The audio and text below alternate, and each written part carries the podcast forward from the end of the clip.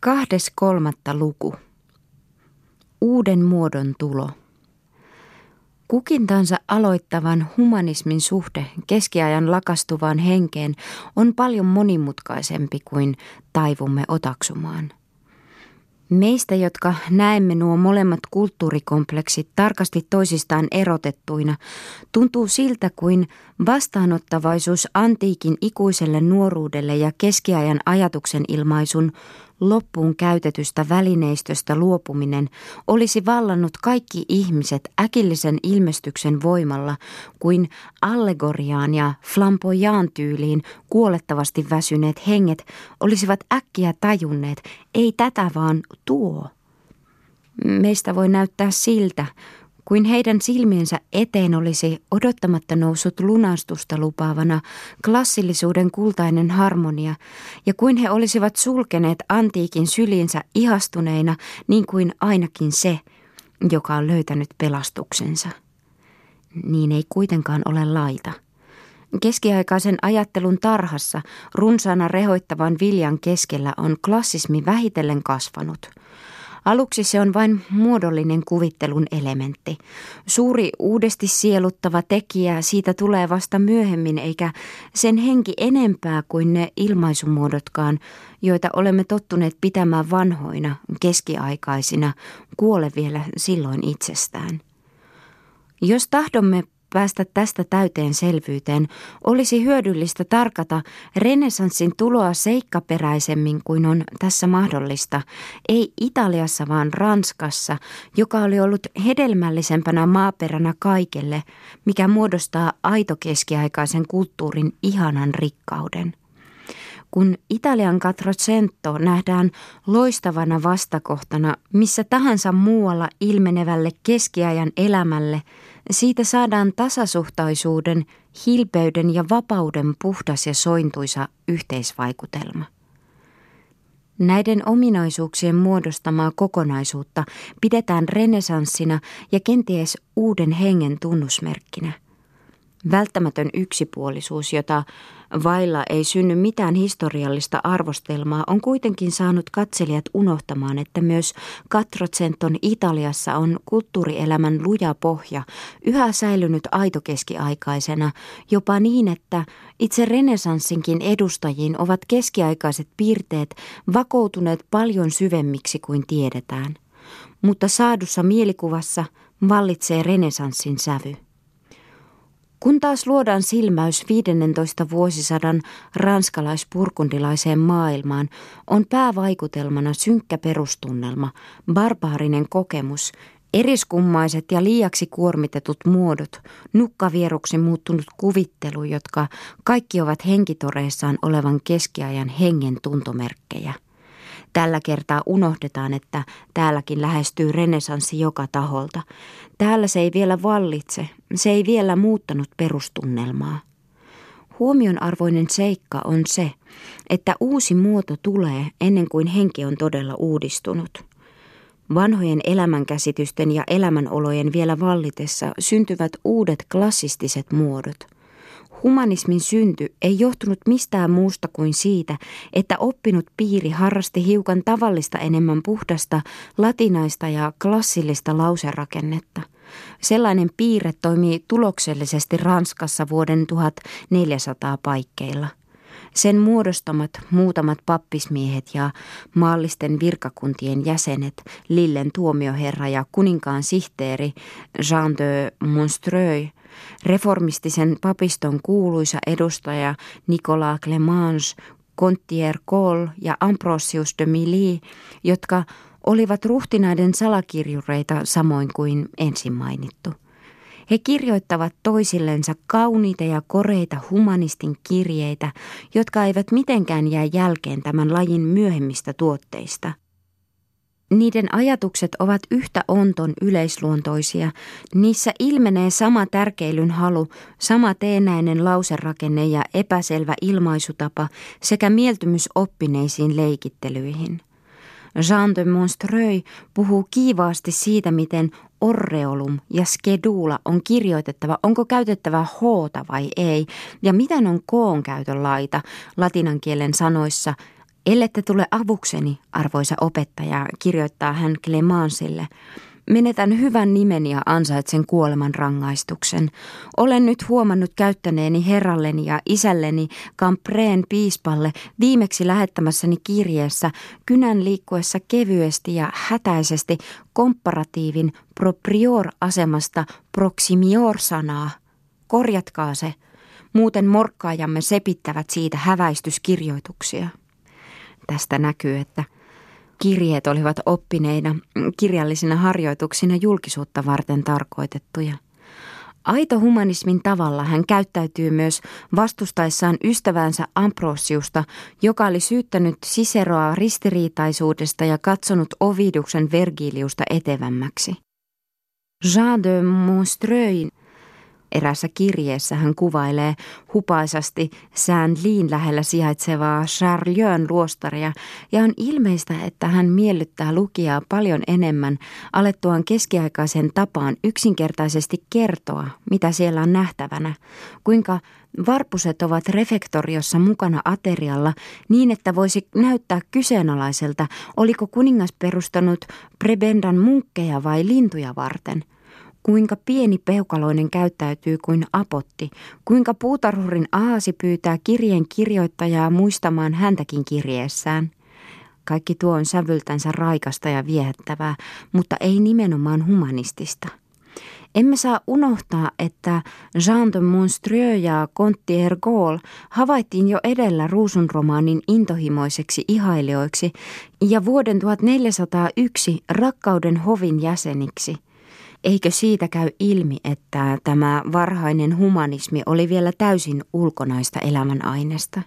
Se on oikeastaan vain keskiaikaisen kouluopin voimistunutta vaikutusta, eikä eroa paljon klassillisen latinalaisuuden elon elvytyksestä, jota voidaan havaita Alkinin ja hänen piirinsä kuuluvien työssä Karle Suuren aikana sekä myöhemmin Ranskan koulussa 12 vuosisadalla.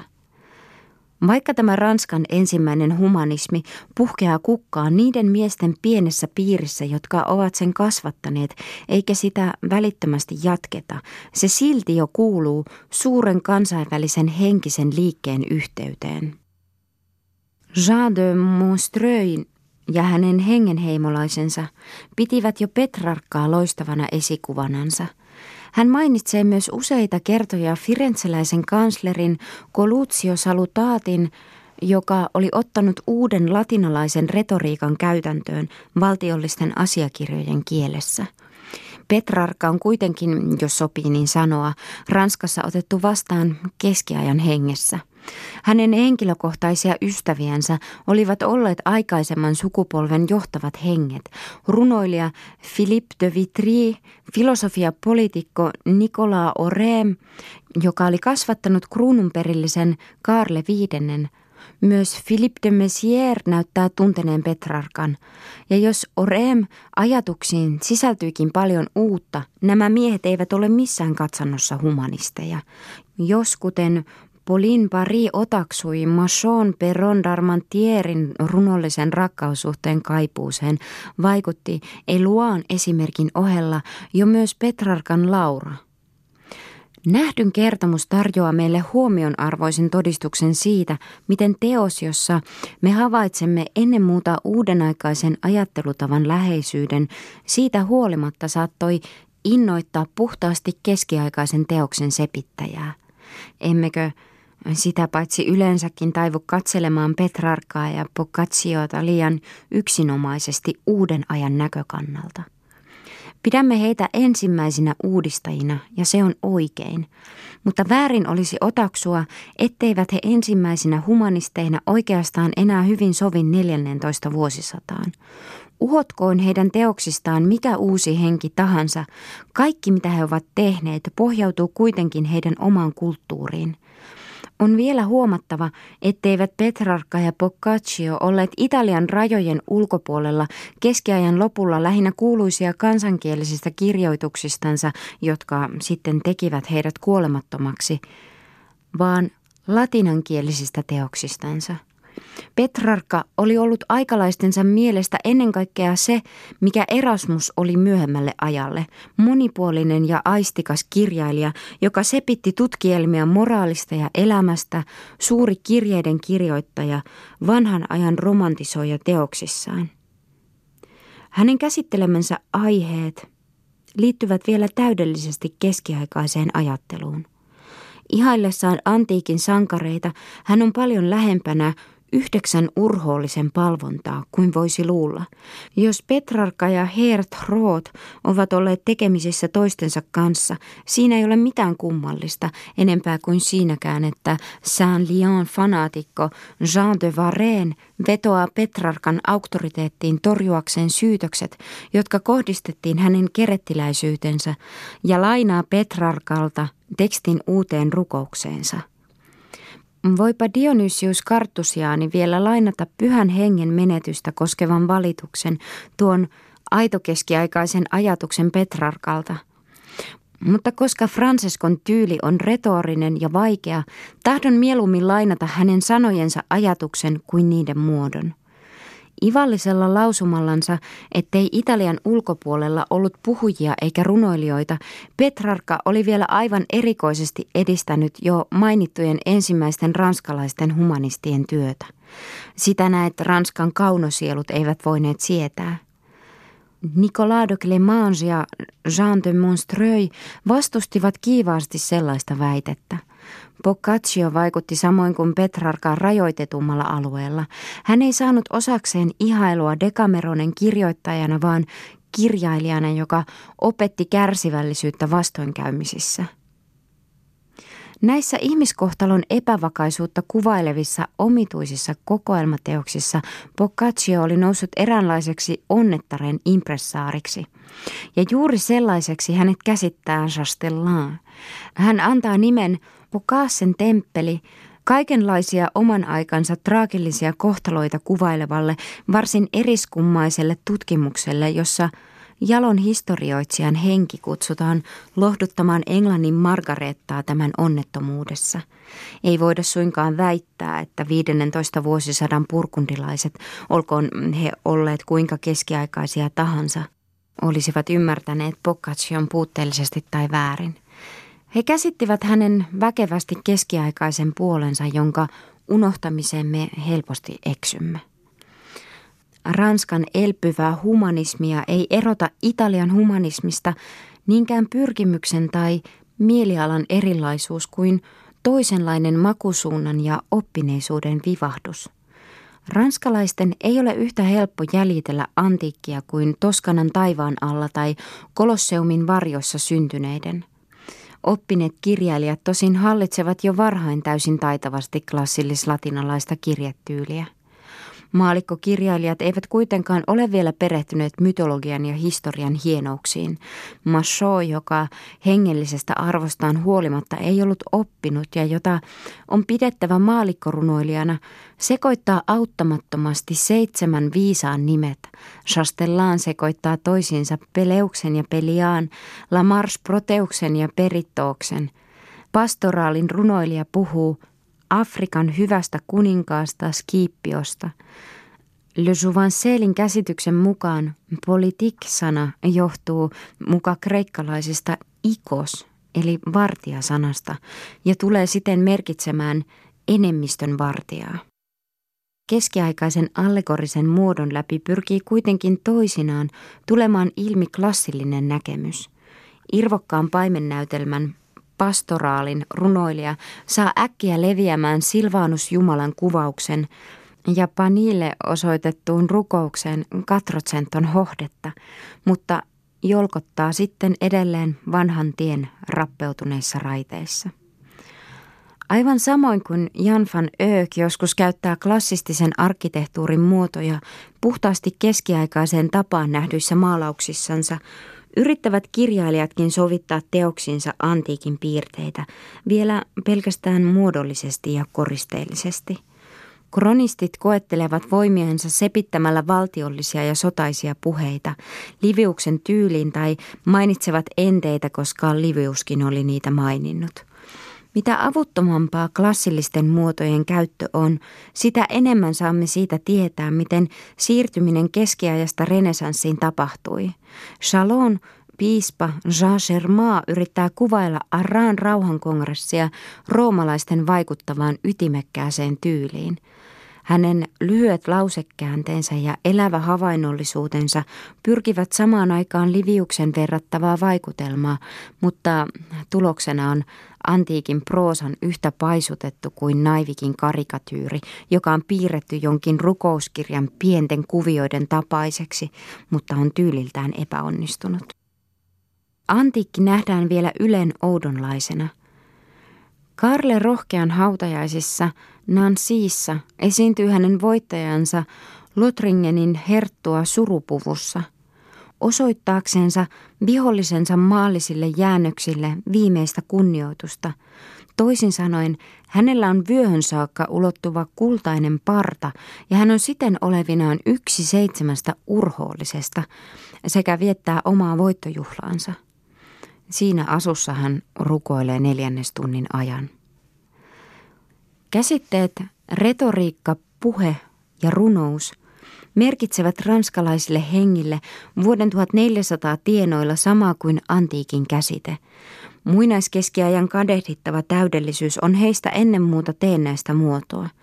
Kaikki nämä 15 vuosisadan osalta varhaisemmankin ajan runoilijat sepittävät omaa tunnettansa noudattaessaan, kun heillä on jotain kunnollista sanottavaa, sujuvan, koruttoman, usein voimakkaan ja välistä herkän runon. Mutta tahtoessaan saada syntymään jotain erikoisen kaunista, he turvautuvat mytologiaan, käyttävät sievisteleviä latinisoivia ilmauksia ja omaksuvat retoriikkanimityksen. Christine de Pisan erottaa nimenomaisesti mytologisen runon tavallisesta tuotteistansa antaen sille nimen poliittinen balladi. Lähettäessään runoilijaveljelleen ja ihailijalleen Chaucerille teoksensa Östa de Chat eksyy mitään mauttomimpaan kvasiklassillisen sekasotkuun. Oi sinä Sokrates, joka olet täynnä filosofiaa, Seneca tavoiltasi ja Anklux elämän käytännössä – Suuri Ovidius runoudessasi, niukka puheissa, viisas retoriikassa, hyvin ylhäinen kotka, joka teoriallasi valaiset Enean valtakuntaa, jättiläisten, pruutuksen jälkeläisten saarta, ja joka olet kylvänyt kukat sekä istuttanut ruusupensaan, kieltä taitamattomille johtaja, suuri kääntäjä, jalo, Zofri Sosser. Sinulta tahdon saada aito juoman helikonin lähteestä, jonka virtaa sinä täysin vallitset sammuttaaksesi sillä eettisen janoni. Minä, joka olen Galliassa halvautuneena, kunnes sinä minut juotat. Tässä on alku siihen tuota pikaa jalon ranskan kielen naurettavaan latinisoimiseen johtavaan maneeriin, jota Villon ja Rabelais sitten ruoskivat ivallansa. Runollisessa kirjeenvaihdossa, omistuskirjoituksissa ja puheissa, lyhyesti sanoen aina silloin, kun yritetään saada syntymään jotain erikoisen kaunista, tapaamme tämän tyylin.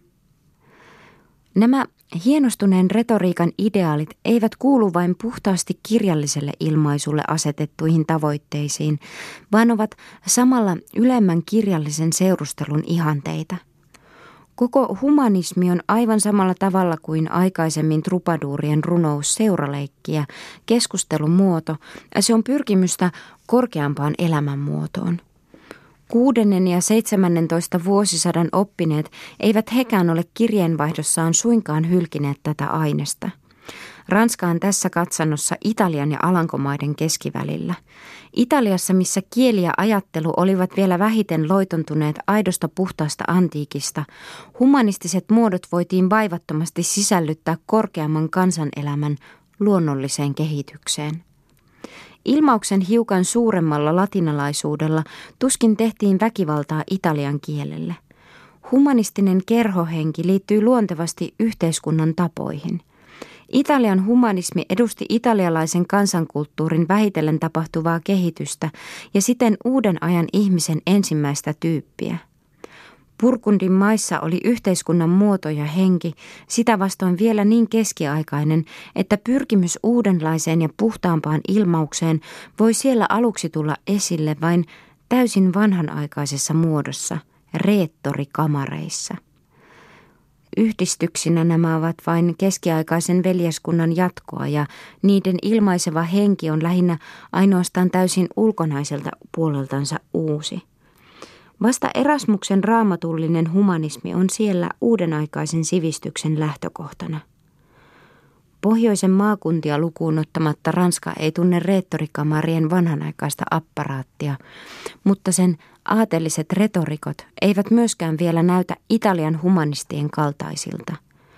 Hekin säilyttävät yhtä paljon keskiajan henkeä ja muotoja – mitä 15 vuosisadan ranskalaiseen kirjallisuuteen tulee, voidaan liioittelematta väittää, että ne kirjailijat ja runoilijat, jotka pysyttelevät tarkimmin erillään klassismista, ovat lähempänä kirjallisuuden uudenaikaista kehitystä kuin ne, jotka suosivat latinalaisuuden ja oratorisen muodon ihanteita. Uudenaikaisten kirjailijain henki on ennakkoluuloton silloinkin, kun he vielä pukevat sen keskiaikaiseen muotoon, kuten Villon, Coquillard, Henri Pot sekä Jarre d'Orléans. Juuri klassistinen pyrkimys vaikuttaa täällä, ainakin runoudessa ja proosassa, ehkäisevästi. Vahvasti verhostetun burgundilaisen ihanteen mahtipontiset edustajat, esimerkiksi Chastelat, Lamarche ja Molinet, ovat Ranskan kirjallisuuden vanhanaikaisimmat henget. Kun hekin toisinaan vapautuvat taidokkuusihanteestansa ja kursailematta rukoilevat tai kirjoittavat sellaista, mikä tulee sydämestä ja menee sydämeen, heidänkin teoksiansa voi lukea, ja he vaikuttavat samalla uuden aikaisemmilta. Toiseen arvoluokkaan kuuluva runoilija Jean Robier, kolmen Bourbonin herttuan ja kolmen Ranskan kuninkaan sihteeri, piti flaamilaissyntyistä purkundilaista Chastellania kaikkein jaloimman runotaiteen etevimpänä edustajana. Tämä ihailu antoi aiheen kirjalliseen ajatuksen vaihtoon, jota voidaan käyttää valaisemaan sitä, mitä edellä sanottiin. Päästäkseen Chastellanin tuttavuuteen Robert käyttää välittäjänä erästä Monferiania, joka asuu Pryhässä nuoren setänsä Purkundin herttuan hovissa kasvatetun Purbonin suvun Vesan kotiopettajana. Robertet lähetti tälle vanhaa hovikronistia korkealentoisesti ylistävän runon sekä kaksi Chastellanille osoitettua kirjettä, joista toinen oli latinan, toinen ranskankielinen. Kun Chastella ei heti suostunut ehdotettuun kirjalliseen ajatusten vaihtoon, Monferrat sepitti vanhan mallin mukaisen, seikkaperäisen kehoituksen.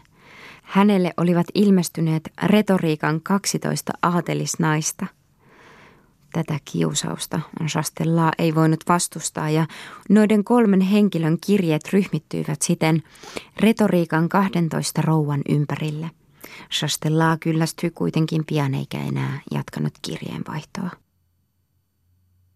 Robert T. ilmaisee muka uudenaikaista latinalaisuutta kaikkein typerimmin.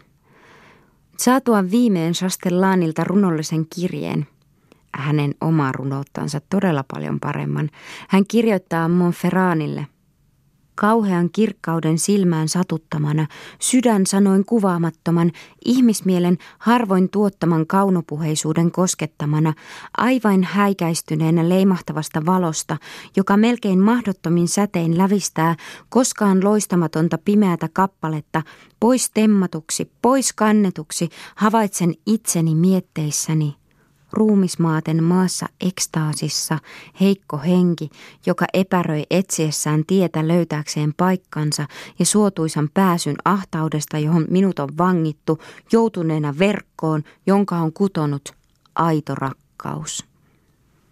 Hän jatkaa suorasanaisesti.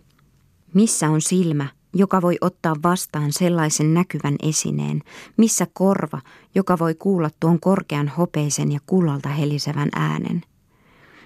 Ja mitä sanoo siitä Montferrat, kuolemattomien jumalien ystävä ja ihmisten suosikki, korkean Odysseuksen kaltainen povi, täynnä hunajanmakeata kaunopuheisuutta.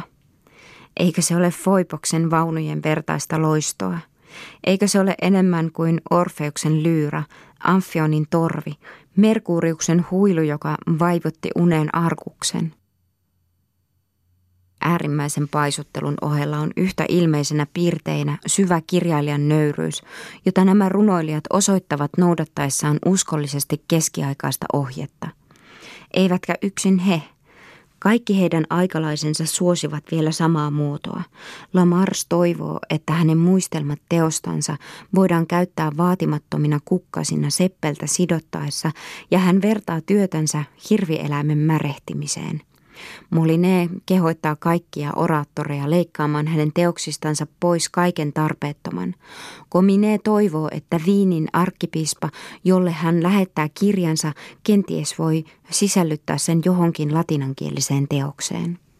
Roberte, Chastellan ja Montferran välisestä runollisesta kirjeenvaihdosta nähdään, miten uuden klassismin kultaus on vain liimattu aitokeskiaikaiseen kuvaan. Huomattava on, että tuo Roberte oli ollut Italiassa, johon taivaan suopeus vuodattaa kaunistettua puhetta ja johon kaikki perusolot pyrkivät sulautuakseen siellä sopusoinnuksi. Mutta tuosta Catrocenton harmoniasta hän ei näytä vieneen paljon mukanansa kotiin. Italian oivallisuus oli hänen käsityksensä mukaan vain ihailevassa puheessa, teennäisen tyylin pelkässä ulkonaisessa viljelyssä – Ainoa seikka, joka tekee tuon sirosti koristelun vanhanaikaisuuden vaikutelman hiukan epäilyttäväksi, on noissa sydämenvuodatuksissa toisinaan selvästi ilmenevä ironia. Ystävänne Robert T., sanovat retoriikan rouvat Monferranille, on esimerkki – Siseron taiteesta ja Terentiuksen hienouden kuva, hän, jonka olemme sallineet imeä rinnoistamme sisimmän ydinmehumme, hän, joka on mennyt saamaan omassa maassa hänelle suodun sulon lisäksi uutta virkistystä herkuttelija maasta, missä lapset puhuvat äideillensä albien sanoilla, pitäen koulua herkkunansa ja ollen oppineempia kuin heidän ikänsä sallisi. Chastellaa lopettaa kirjeenvaihdon, koska on saanut siitä kyllikseen – Portti on ollut riittävän kauan avoinna. Rouva turhamaisuudelle. Mestari sulkee sen nyt. Roberte on antanut minulle runsaasti pilvestänsä, hän jonka helmet, kertyen siihen kuin rakeet, ovat saaneet pukuni kimaltamaan. Mutta mitä saa siitä puvun alla oleva tumma ruumis, kun vaatteeni pettävät näkeviä? Jos Roberte jatkaa samaan tapaan, hänen kirjeensä viskataan tuleen niitä lukematta – hän puhuu tavalliseen tyyliin niin kuin on soveliasta ystävien kesken, George ei lakkaa hänestä pitämästä. Että klassillisen puvun alla vielä asuu keskiaikainen henki, tulee vähemmän selvästi näkyviin silloin, kun humanismi käyttää vain latinan kieltä. Silloin ei puutteellinen käsitys antiikista tule esille taitamattomassa asian käsittelyssä. Silloin oppinut voi ilman muuta jäljitellä ja jäljitellä erehdyttävällä tavalla. Sellainen humanisti kuin Robert Cacan vaikuttaa kirjeessään ja puheissaan jo melkein yhtä uudenaikaiselta kuin Erasmus, joka sai kiittää häntä kuuluisaksi tulemisestansa. Gauguin näet oli julkaissut Ranskan historian kompendiossaan ensimmäisessä Ranskassa ilmestyneessä tieteellisessä historian teoksessa. Erasmuksen kirjoittaman kirjeen, joka oli suuren humanistin ensimmäinen painettu tuote. Vaikka Gauguin osasi yhtä vähän kreikkaa kuin Petrarka, hän on siitä huolimatta oikea humanisti. Samalla näemme kuitenkin, että vanha henki elää hänessä edelleen – hän käyttää latinankielistä kaunopuheisuuttansa vanhojen keskiaikaisten aiheiden käsittelyyn, esimerkiksi avioliittoa herjaavassa tai hovielämää moittivassa teoksessaan, kääntäen Alan Chartierin kyriaalin takaisin latinan kieleen. Hän pohtii myös tällä kertaa ranskankielisessä runoelmassa työläisen papin ja sotilaan väittely, säätyjen yhteiskunnallista arvoa käyttäen siinä usein viljeltyä kiistamuotoa. Mutta juuri Kään, joka hallitsee täydellisesti latinalaisen tyylin, välttää ranskankielisissä runoissaan tarkoin retorisia koristeluja. Hänen teoksistaan ei löydy latinisoituja muotoja, ei liioittelevia käänteitä eikä mytologiaa. Ranskalaisena runoilijana hän kuuluu ehdottomasti niihin, joiden tuotanto keskiaikaisesta muodosta huolimatta säilyttää luonnollisuutensa ja sen tähden kelpaa yhä luettavaksi. Humanistinen muoto tuskin merkitsee hänelle muuta kuin viittaa, jonka hän heittää hartioillensa. Se tosin sopii hänelle, mutta hän liikkuu vapaammin, kun hänellä ei ole tuota juhlapukua. Renesanssi liittyy vain höllästi 15 vuosisadan ranskalaiseen henkeen. Pakanallissävyisten lausumien esille tuloa pidetään tavallisesti renesanssin alkamisen varmana kriteerinä. Jokainen keskiajan kirjallisuuden tuntija kuitenkin tietää, ettei tämä kirjallinen bakanismi suinkaan rajoitu vain renesanssin piiriin. Antaessaan Jumalalle nimen Princep Superum ja Marialle nimeen Genitrix Donantis, humanistit eivät tee mitään ennen kuulumatonta. Pelkästään ulkokohtainen kristinuskon persoonien nimien vaihtaminen pakanallisesta mytologiasta saatuihin oli ollut käytössä jo aikoja sitten. Ja uskonnollisen tunteen sisällykseen nähden se merkitsee vähän tai ei mitään. Jo 12 vuosisadan arkkipoetta riimittelee ripissään huolettomasti – Vanha elämä ei miellytä, uudet tavat miellyttävät. Ihminen näkee kasvot, mutta Jupiterille on avoinna sydän. Puhuessaan paratiisista tulleesta Jupiterista, Desa ei tarkoita mitään jumalattomuutta enempää kuin Vionkaan, kun tämä äidilleen Marian rukoukseksi sepittämässään palladissa mainitsee Madonnan ylhäisen jumalattaren nimellä. Tietynlainen pakanallinen väritys kuului myös paimenrunoon. Siinä voitiin huoletta antaa jumalien esiintyä. Pastoraalirunoelmassa on Pariisin Celestiiniluostarin nimenä korkean metsään jumalien rukoilemista varten rakennettu temppeli. Sellainen viaton pakanuus ei eksyttänyt ketään.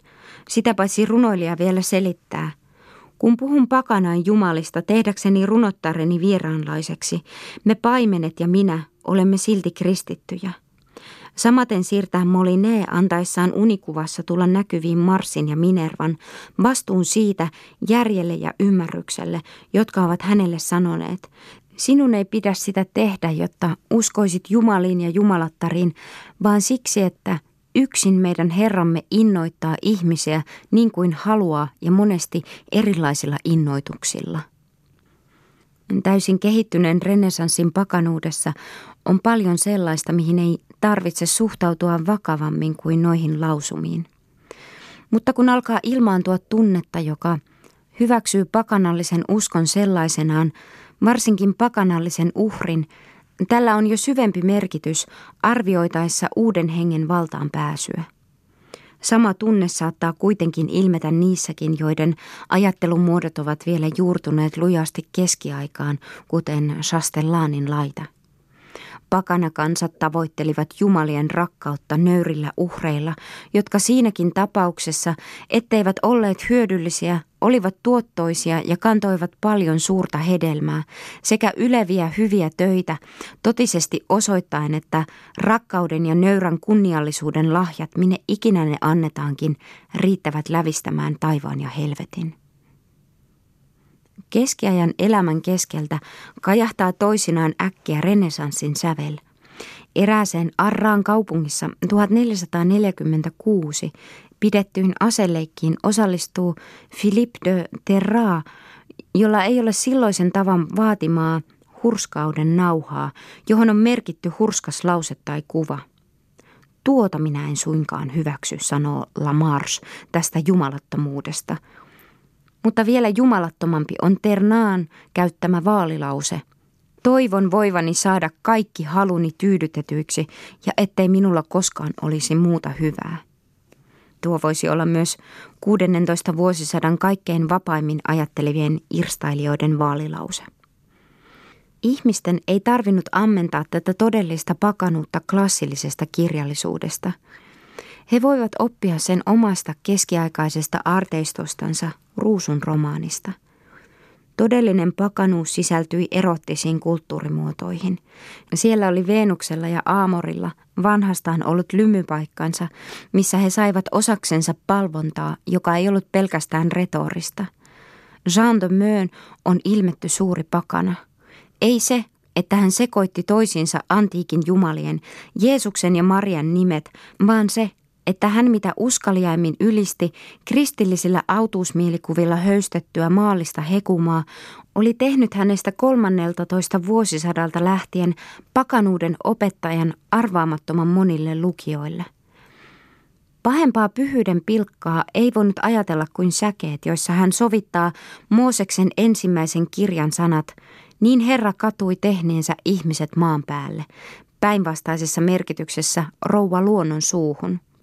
Selvästi demiurgiksi käsitetty luonto katuu, että on tehnyt ihmiset, koska nämä eivät noudata hänen suvun jatkamiskäskyänsä.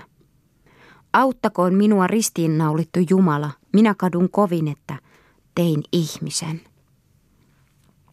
On ihmetyttävää, että kirkko, joka pelokkaasti varoi laadultaan spekulatiivisia pieniä dogmaattisia poikkeamisia ja niin kiivaasti niitä vastusti, salli tämän aristokratian mielikirjan oppien esteettömästi rehottaa ihmisten mielissä.